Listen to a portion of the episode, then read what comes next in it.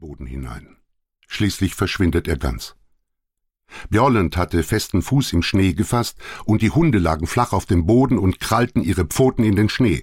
Indessen sank der Schlitten immer tiefer. Alles das spielte sich in ein paar Sekunden ab.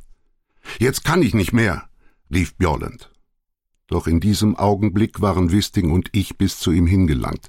Er hielt die Leine krampfhaft fest und stemmte sich so fest er konnte gegen den Boden, aber es nützte alles nichts, der Schlitten sank und sank. Auch die Hunde sahen aus, als verstünden sie den Ernst der Lage. Auf dem Schnee ausgestreckt, krallten sie die Zehen in den Boden und wehrten sich aus Leibeskräften gegen das Versinken, aber es nützte nichts. Zoll um Zoll, unaufhaltsam, sanken sie in die Tiefe. Björland hatte ganz recht, wenn er ausgerufen hatte, jetzt kann ich nicht mehr.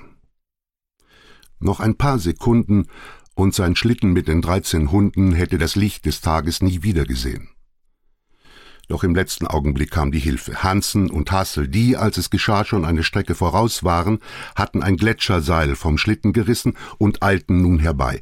Dieses Seil wurde fest an die Zugleine gebunden und zweien von uns, Bjorlen und mir, gelang es nun, indem wir uns aus Leibeskräften dagegen stemmten, den Schlitten schwebend zu erhalten.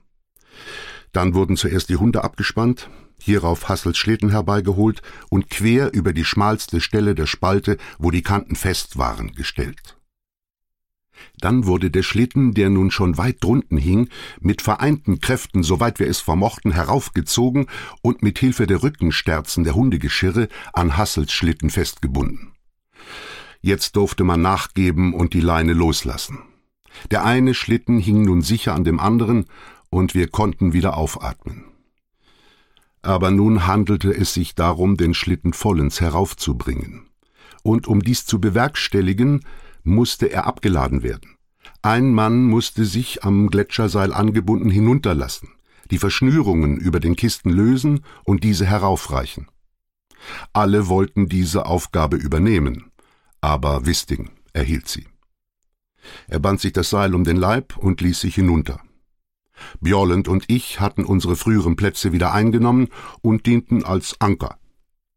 Indessen berichtete Wisting, was er da drunten sah. Die Kochkiste hing fast ganz heraus und war am Hinunterfallen. Sie wurde sofort gesichert und kam ans Tageslicht herauf. Hassel und Hansen zogen die Kisten herauf, sobald Wisting sie klar hatte.